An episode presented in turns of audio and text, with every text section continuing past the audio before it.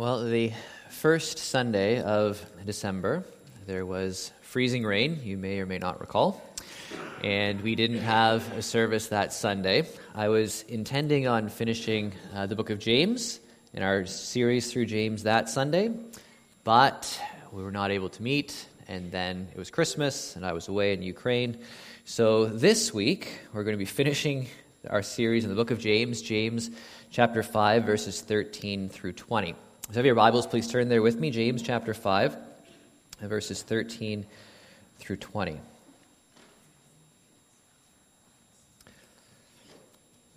This is the Word of God.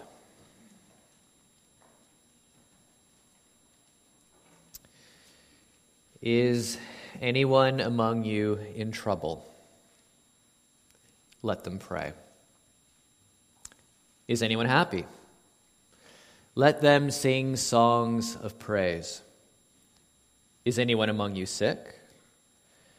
Let them call the elders of the church to pray over them and anoint them with oil in the name of the Lord.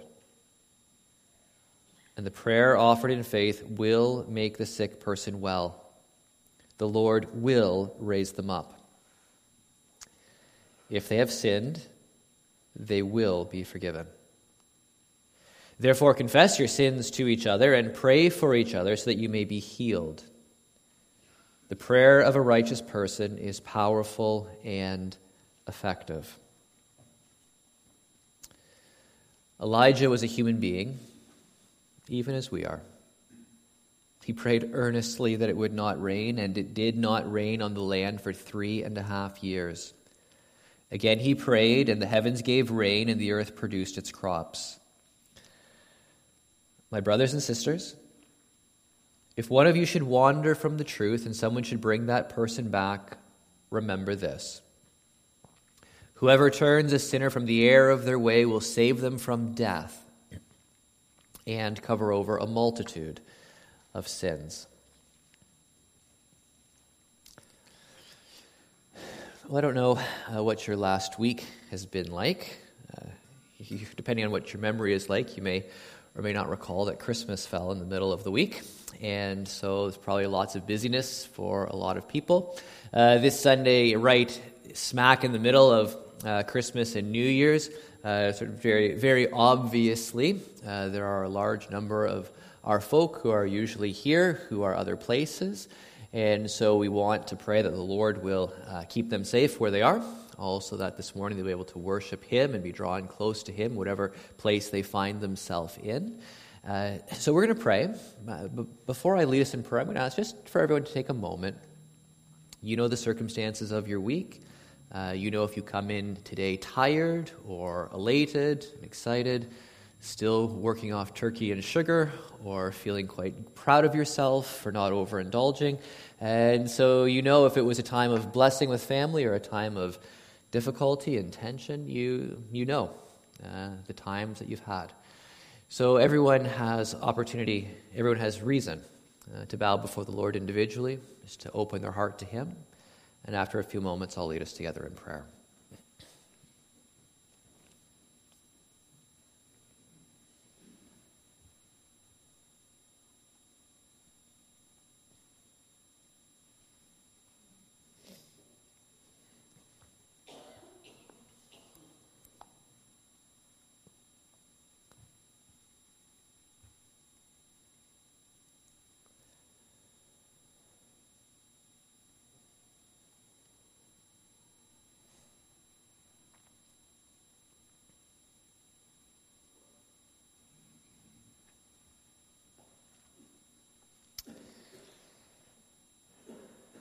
So, our Father in heaven, here we are. A small sampling of your people. Not only a small sampling here in this city, but also just the, the tiniest fraction of a fraction of your people around the world. And yet you love and care for us intimately. You are aware of the details of all of our lives. You are aware of those who are in trouble and those who are happy. You are aware of the tension in our hearts and in our minds. You are aware of the distractions. You are aware of our joys and our rejoicings. And Father, we thank you that you are such a, a competent God, that you are able to meet us wherever we are, that you're able to take care of us in any way that we need, particularly suited to us. So, Father, we would ask that you would, uh, this morning, by your Spirit, touch our hearts. And, Father, we would ask that you would draw us close to yourself. You know what we each need, uh, you know where we're coming from, uh, you know what brings us here today. Uh, you also know something we don't know, and that is where we are going. Uh, we don't know what this afternoon will bring forth or this evening, uh, let alone tomorrow or the day after. And so, Father, help us to trust you. Help us to uh, actually walk by faith. Help us to learn how to do that. And in small part, help us to do that this morning by opening your word. Give us insight into it. Uh, there are things here which may be difficult for us to understand and to absorb. So help us, we pray, to know your mind as revealed in your word. For we ask it in Jesus' name. Amen. Now, without, um, honestly, without attempting to center anyone out, uh, who's ever coughing, do you need a drink? Can someone get you a drink, please? Someone's getting water? Okay, good. That should probably just be, uh, it's a practical thing to do to help someone. So we can get some water. That would be, that'd be a lovely thing to do. Uh, verse 13 Is anyone among you in trouble? Well, in a group this size, uh, as down as we may be uh, in numbers falling between Christmas and New Year's, uh, in a group this size, there are probably some people who are in trouble uh, in some way and in some capacity. What's interesting, though, is that uh, this word trouble is the same word that's used in verse 10 where it says, Brothers and sisters, as an example of patience in the face of suffering. And so our translators bring it across in a slightly different way, but it's the exact same word that James uses to talk about suffering and to talk about persecution. So, if any of you are in trouble or if any of you are suffering, what should you do? Uh, this is something which is, is obviously part and parcel of normal human experience. Uh, last Sunday, I wasn't here. I was just coming back from uh, Ukraine where I was teaching a worldview class. And uh, one of the things that you see all over the world, although you don't need to leave Guelph to see it, is that there are people who suffer. And there are people who live with suffering continually, day after day. Uh, one of my students in that class uh, was an army chaplain. And uh, as you probably know, uh, there is a, a border war uh, in two provinces in Ukraine uh, with the Russians and the Ukrainians. And he's an army chaplain, so he spends six months sort of away from the front lines on various army bases. And then he goes and spends six months in the war zone. And uh, one, fr- the Friday afternoon, the last day I was there, uh, they decided that they were going to take me sightseeing uh, in Poltava, the city where I was. And so we went to some museums and saw some you know, historic Greek Orthodox uh, or Russian Orthodox churches. And uh, we're driving around, and this chaplain is our driver. And he's, he's driving in a military vehicle. I said, This is, this is really nice that they, they let you borrow this vehicle for these sorts of purposes. And uh, he only spoke Russian. And of course, my Russian isn't. It's not perfect just yet, so I prefer to use a translator. And so I was talking uh, with him through the translator, and uh, he says, "Yeah, the the the windows were just recently replaced." So really, why why was that? Well, we were we were having tea and a sniper shot through the windows. I said, Oh, that, that wasn't around here, right? I mean, that, that, was, that was somewhere else. Like, we're, we're not near the front lines. And, You know? And so he reassures me no, no, you cowardly Canadians, you are quite safe here, you know, where we are. But what do you say when you live in a war zone? Like, what's that experience like? What's it like to actually be in a place where where people take pot shots at you. And, and really, at the end of the day, you're just thankful he's a really bad shot. Uh, he, he wasn't trying to hit the windows. And so you think, what do you do when you're, when you're in trouble? People in war zones suffer. And there are a lot of people around the world who are suffering precisely and only because of their Christian faith. And so, what do you do when your heart's breaking and where opposition comes against you in various forms in relentless ways? Well, James says, in those circumstances, you pray. Which is maddeningly right and utterly unspecific. Pray for what? He doesn't tell you. How? Do you, do you, do you pray through the lament psalms? Do you, do you just pour out your heart to God? Do do you just, in some circumstances, recognize that some things are too definite for words and all you can do is sort of in, without verbal expression, feel your prayer towards God. What do you do? Do, do you pray for deliverance? Do you pray to be taken out of those circumstances?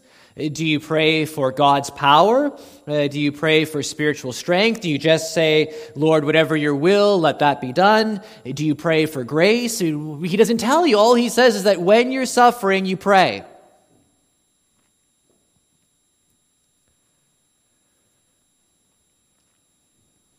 It may be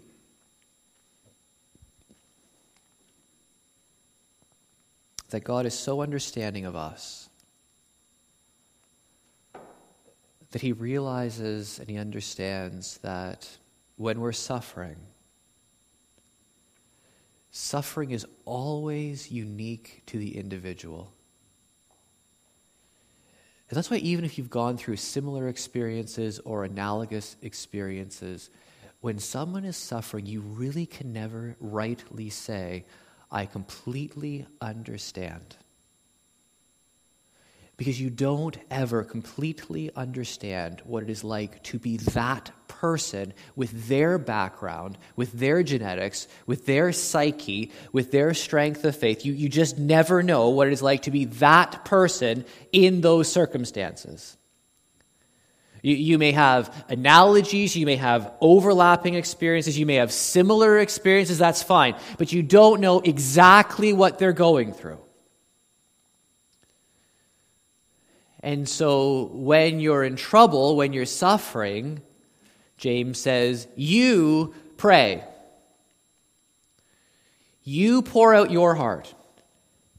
Because, because the last thing you need when you're suffering is to have a, a boilerplate or a template where you say, This is the only legitimate way to pray to God. So, so even in, in the midst of agony, I'm just going to follow the, the acts acrostic and start with adoration and then move to confession and then thanksgiving, then supplication. That's a fine heuristic model. It's fine. Uh, but, but God never teaches us to pray that way. Because maybe there are times when God isn't as interested in us doing it right in a religious way as he is, as he is interested in us just engaging with him in real life. And so when you're in trouble, you pray. And there's no formula, and there's no right way of expressing it. you just pour out your heart to God. And some days you will beg for deliverance and exemption. Some days you will be more content to globally just allow the will of the Lord to be done. Some days you'll just ask for sustaining grace and, and you'll, you'll ask for perseverance no matter how hard and how, how matter how long. Those are not the same thing.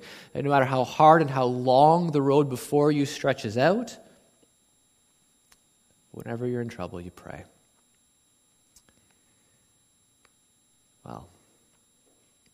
What about those who are happy?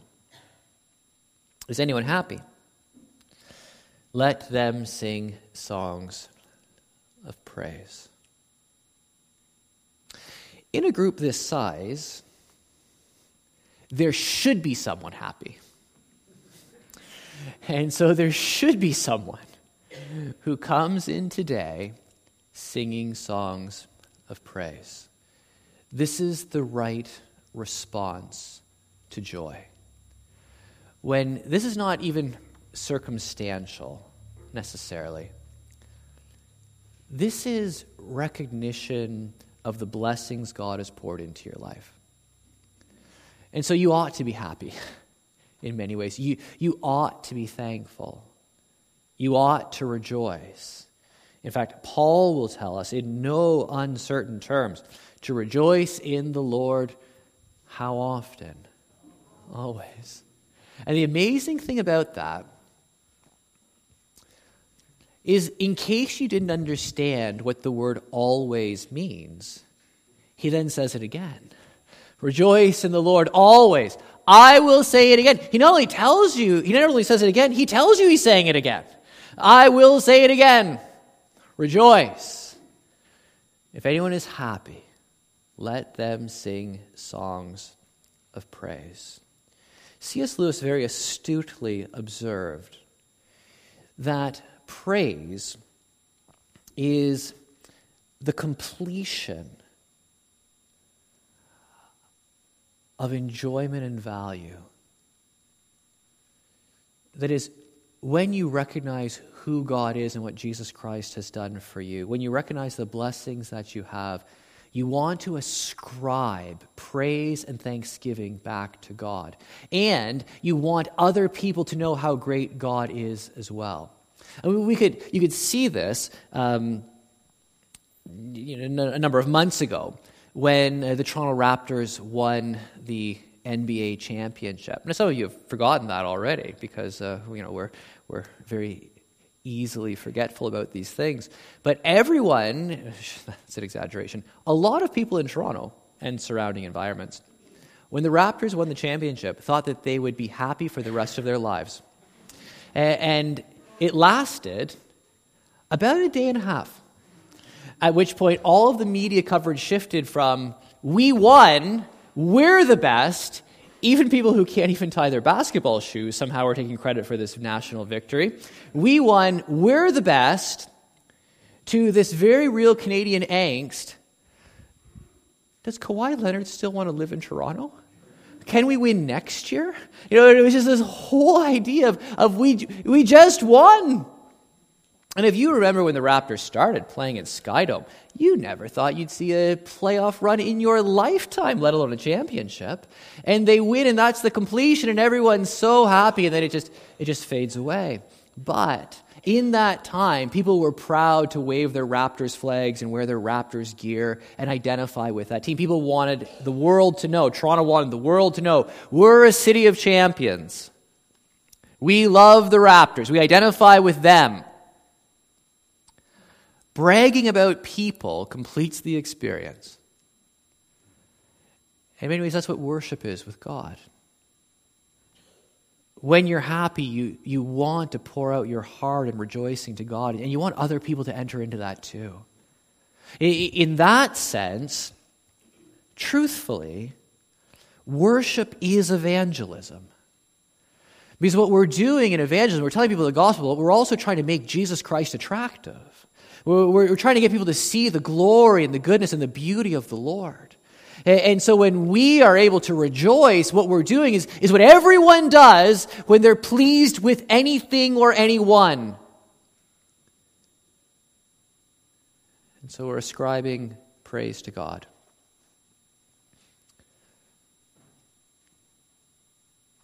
When you when you love someone,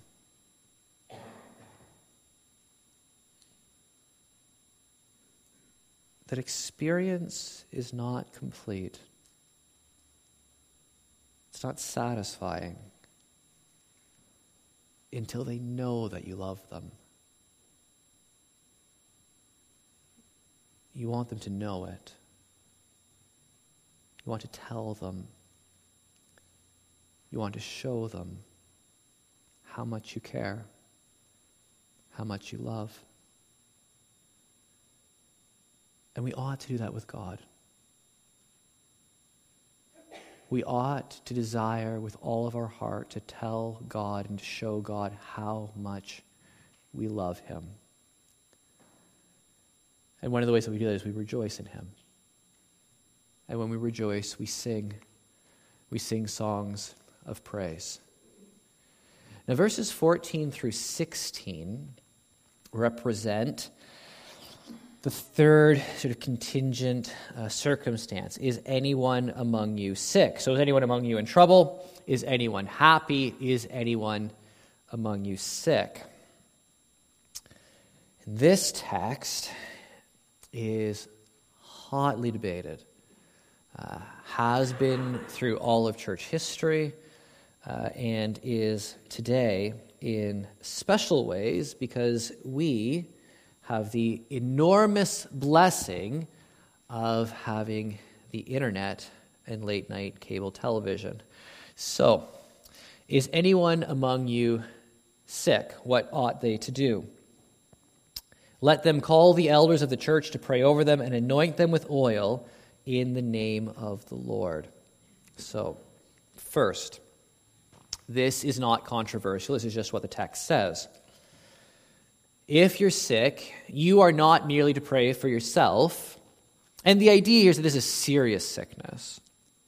You ought to request that people pray for you. Specifically, here, the elders. Let them call the elders of the church. They take the initiative to call the elders of the church to come and pray over them and to anoint them with oil in the name of the Lord.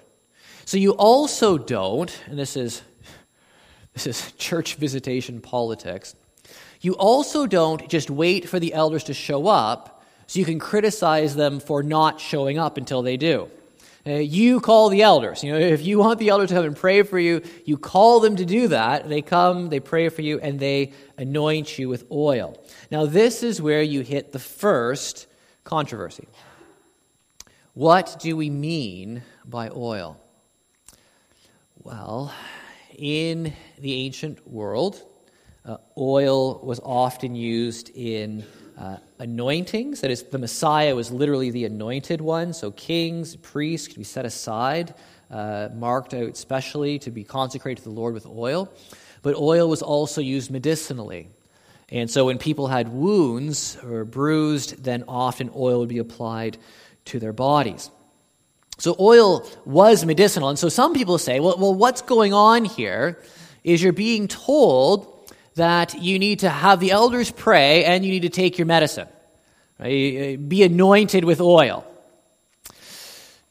That's an attractive suggestion in some ways. It is possible, but I don't think that's actually what the text is indicating. Uh, oil was medicinal.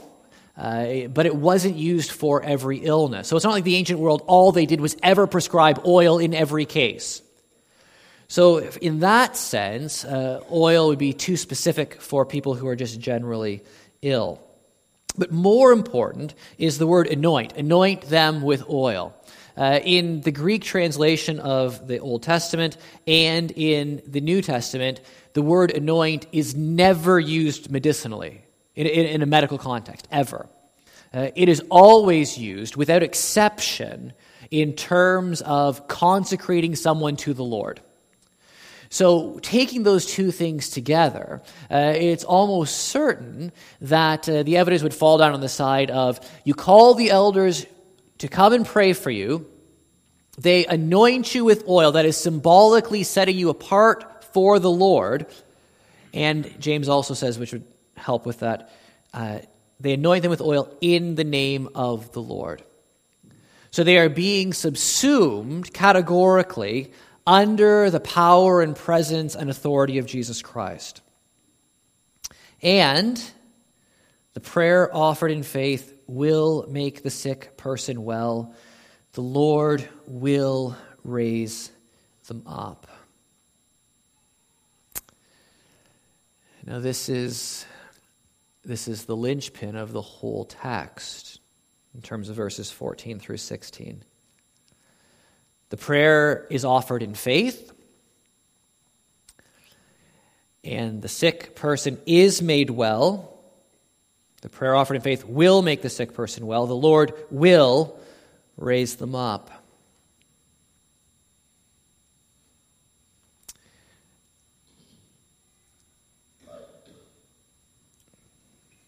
I have done this more than once. Gone with people, elders, leaders, symbolically anointed someone with oil, and prayed for them to be healed. And I have never seen anyone healed.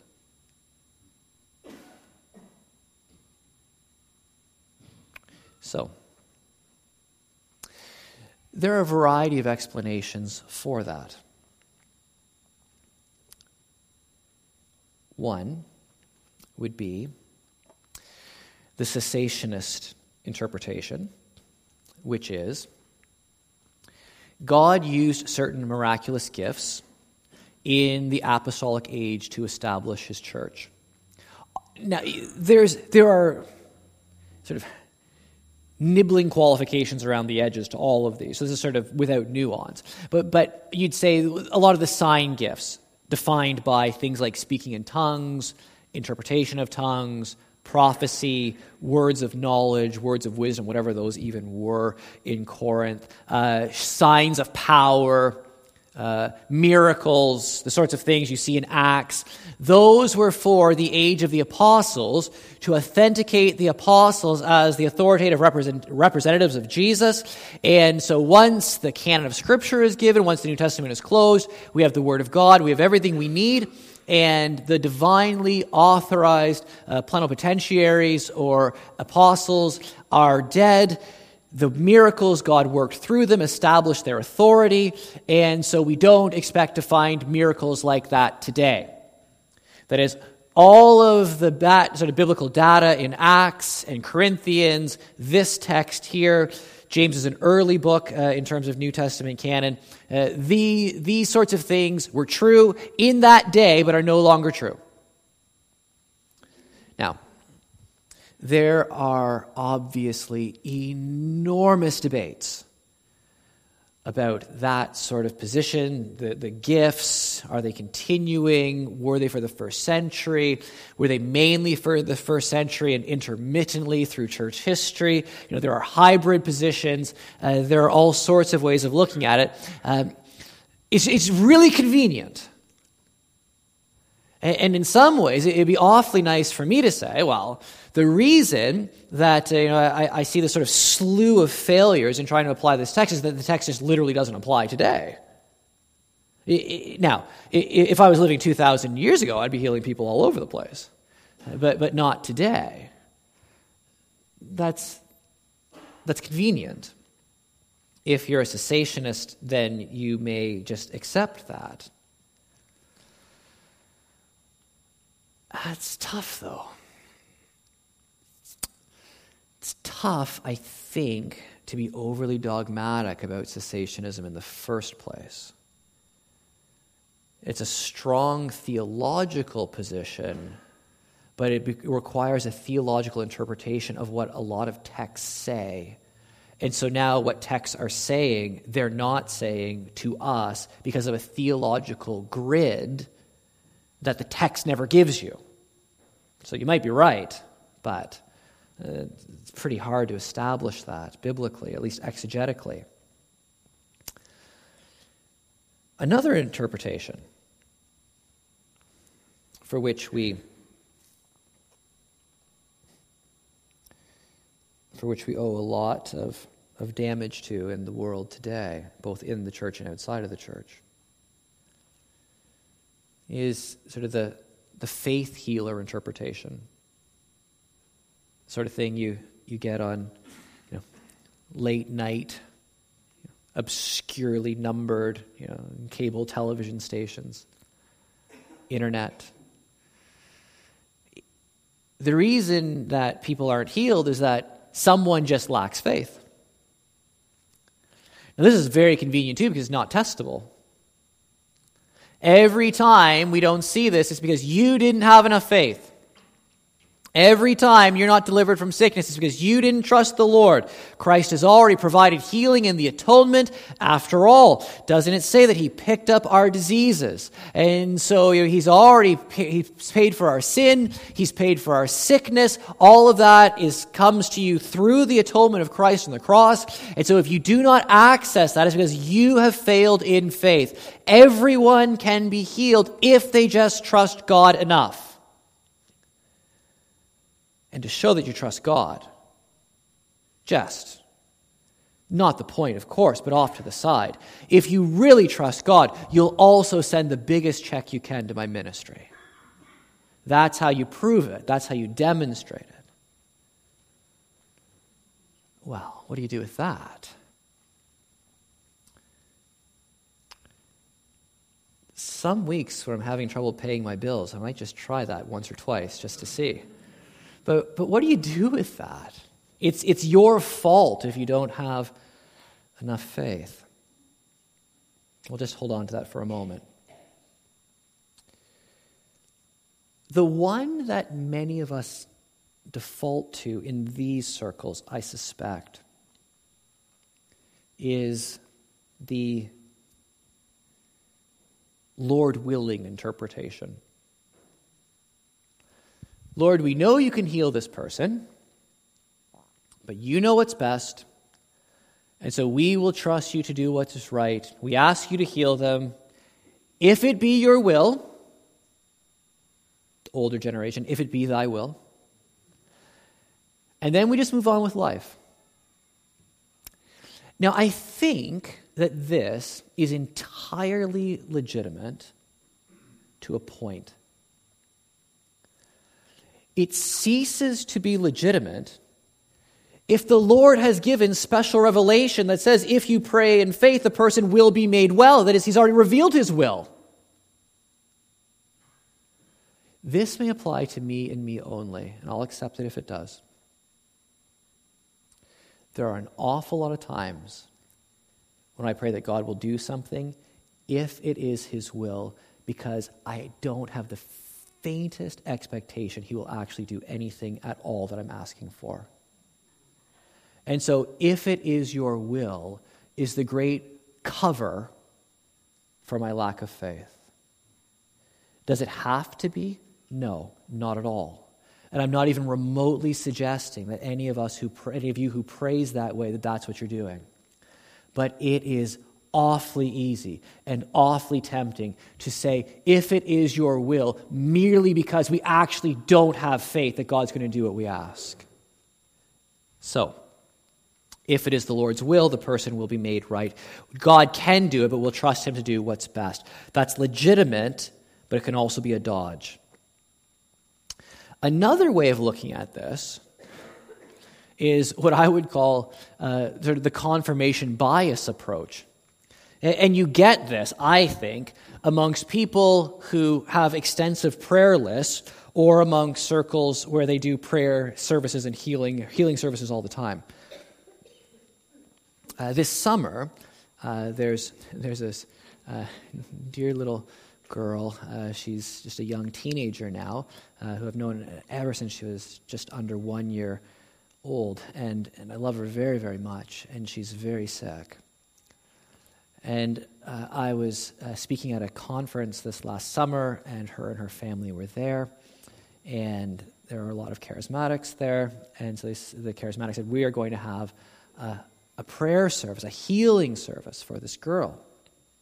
They want me to participate in it. I said, Great.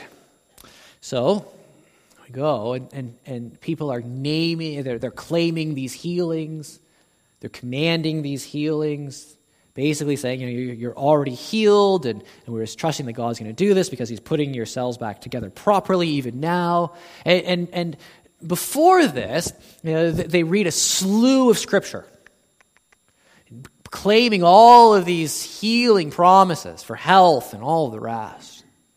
You know, and one comes from Psalm 73 their bodies are healthy and strong.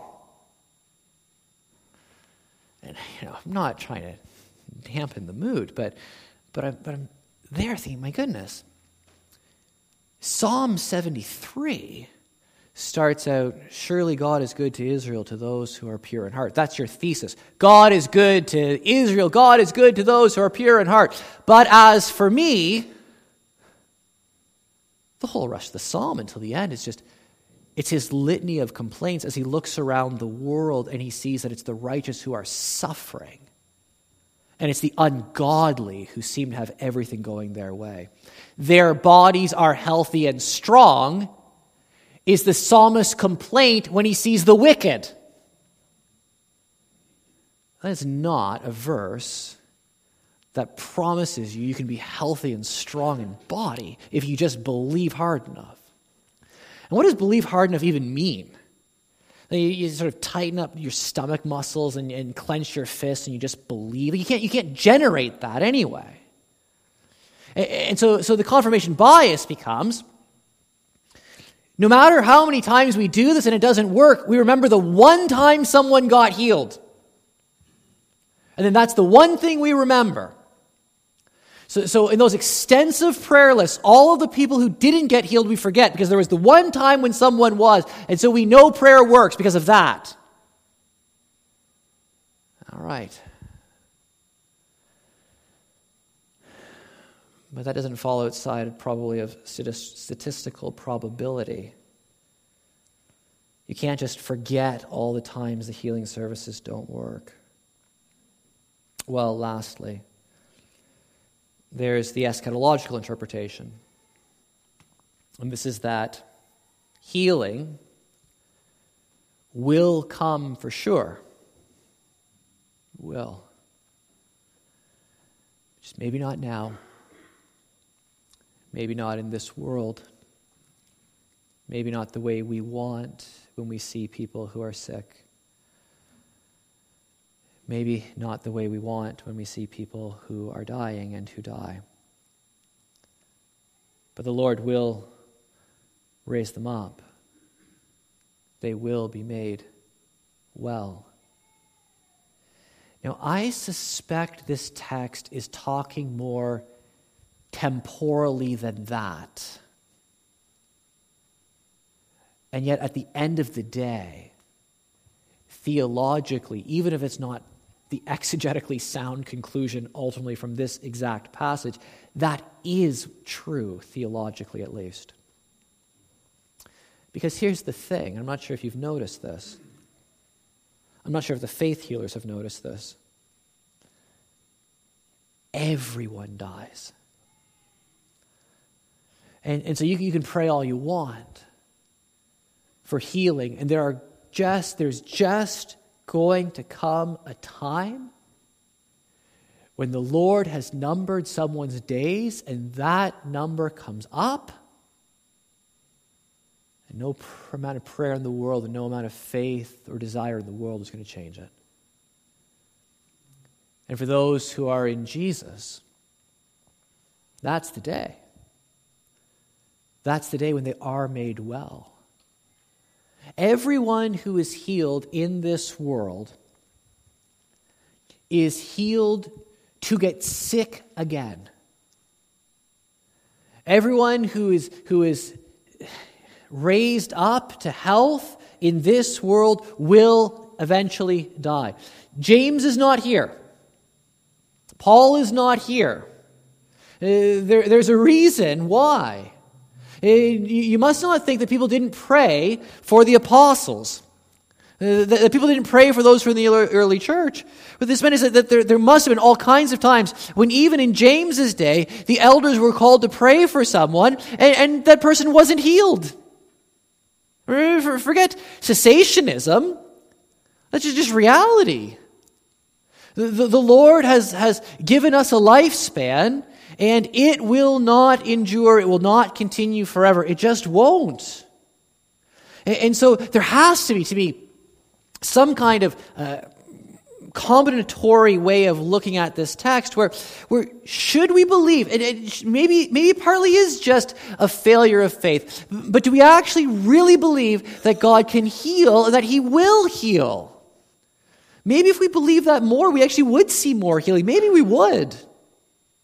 I, remember Richard Foster once saying that um, if he got to a point where he said, you know, praying about the Lord's will, he, said, you know, I got to a point where I, I just decided if I was going to be guilty of sinning against God, I was going to be, I was going to be guilty of believing He was going to do too much, not too little.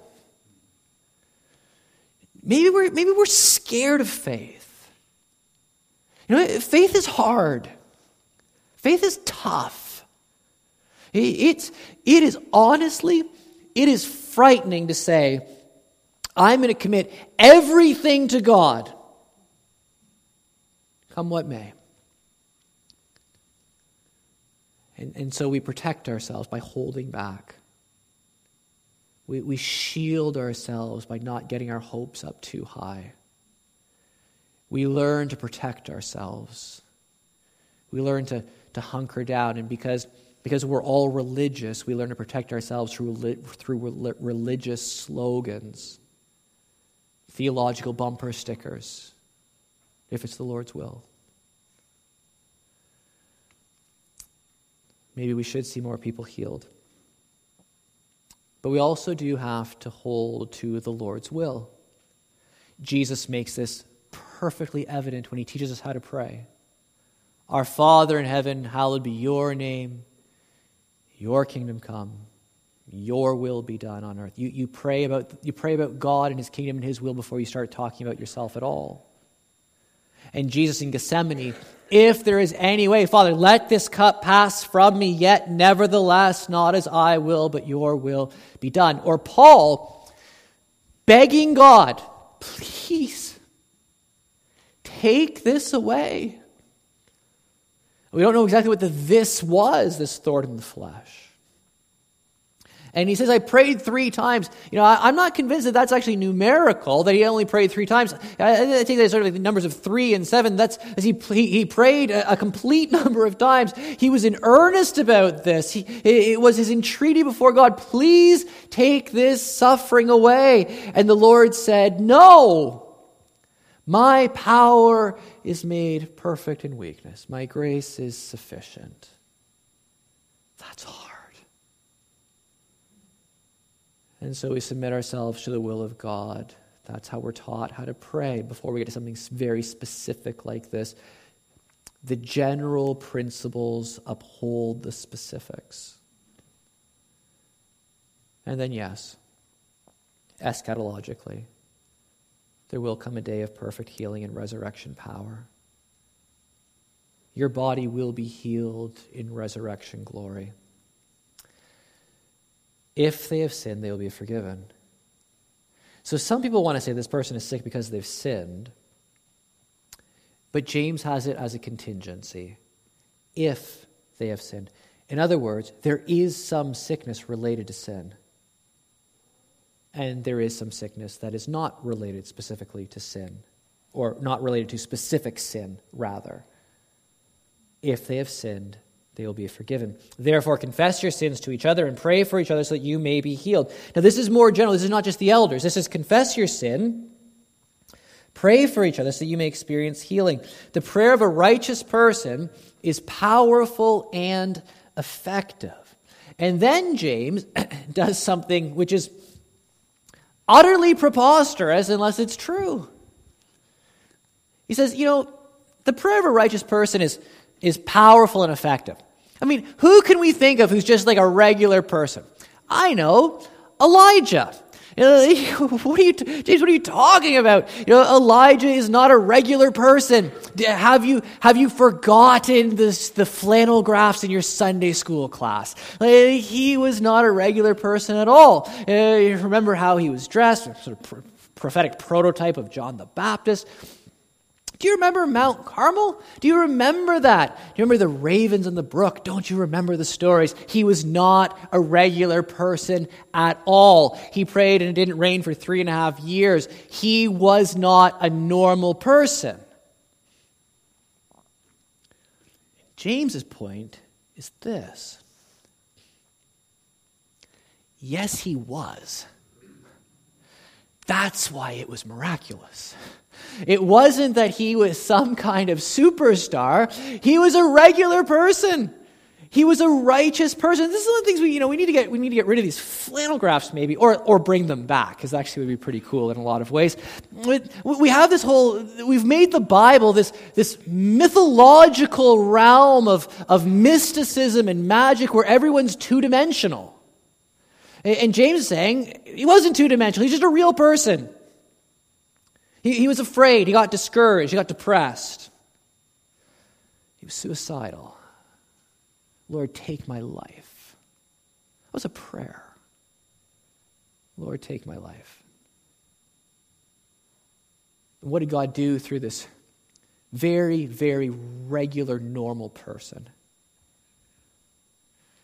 He infused him with power from his spirit. And this regular, normal person did incredible things. Not because he was an incredible person, but because he was a regular servant of an incredible God. And James says, You want to pray, you remember a regular man like Elijah.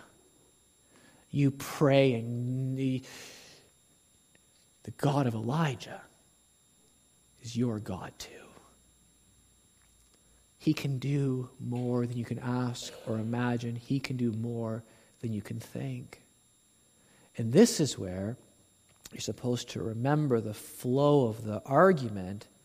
If anyone is in trouble, let them pray. Because the prayer of regular people who know a great God is an awesome and powerful thing. Powerful and effective. So powerful that it can even avail to turn someone who wanders from the truth back. If any of you should wander from the truth and someone should bring that person back, remember this. How do you bring that person back? Through your, through your own winsomeness, through your own wit and wisdom. No, it's, it's through asking God for power in the Spirit to be able to witness to someone, to be able to counsel someone, to be able to draw someone back to God. And so we witness and we share and we talk and we pray. And if you bring that person back, remember this whoever turns a sinner from the error of their way will save them from death and cover over a multitude of sins. What's the issue in verses 14 and 15? It's physical healing. What's the issue here? It's, it's spiritual life or death. James says, listen, start praying and start telling people about the gospel, start bringing them back to God. If you do that, you will save them from death. Not, not bodily death, not physical death, not temporarily. It's not a reprieve like Hezekiah gets 15 more years. It's not a reprieve, it's eternal life. That's what they get. And all of those sins, past sins covered by the blood of Christ, uh, present and future sins covered by the blood of Christ. But not only that, not only are these sins covered through the blood of Christ, but if you turn someone away from sin, uh, then, then a lot of those sins that were potential dissipate. That is, they're never actualized. They never come to be because they're following God, because they're following Jesus. Not sinlessly, not perfectly, no. Whoever turns a sinner from the error of his ways saves them from death. and covers over a multitude of sins. May God help us. That's a big text. If you feel somewhat dissatisfied with my handling and treatment of verses 14, 15, and 16, I have good news and bad news for you. And that good news and bad news is the same. We're in the same boat. You know, it's amazing to me that, that we all say, you know, there are passages in the Bible I'm not sure I fully understand. And pastors are allowed to say that generally, but then always have to have an answer for every specific text. This is one example where I'm just not quite sure. I can worry around the edges of it. I think I know maybe what it's not saying a little bit. But exactly, I don't know. And so that means that for you, you have some homework. Not advising you to do research on YouTube about this, but you go home and you pray and you compare scripture with scripture. What does this mean for us today? And you wrestle with it and you wrestle with God. And your other bit of homework is this okay, really, if you're in trouble, go home and pray. If you're really in trouble, pray before you go home. If you're happy, sing. Rejoice. Tell someone else. Let them share in your rejoicing. And if anyone's sick, call the elders. We'll do our best. We'll pray for you. We'll love you. We'll trust God. We'll try to learn to walk by faith. It's tough. And if any of you are walking away, come back.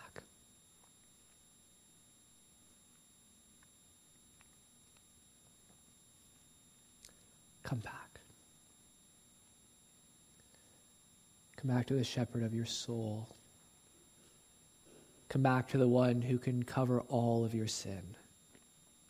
Come back to the one who can save you from death. Come back to the one who can give you eternal life. Come back to Jesus. And if you say, Well, I can't come back to him because I've never been to him in the first place, then come for the first time. Pray. Ask Jesus to work in your life, to cleanse you from your sin to cover it over, to save you from death, and to give you eternal life. I'm going to ask our musicians to come and lead us in our closing song.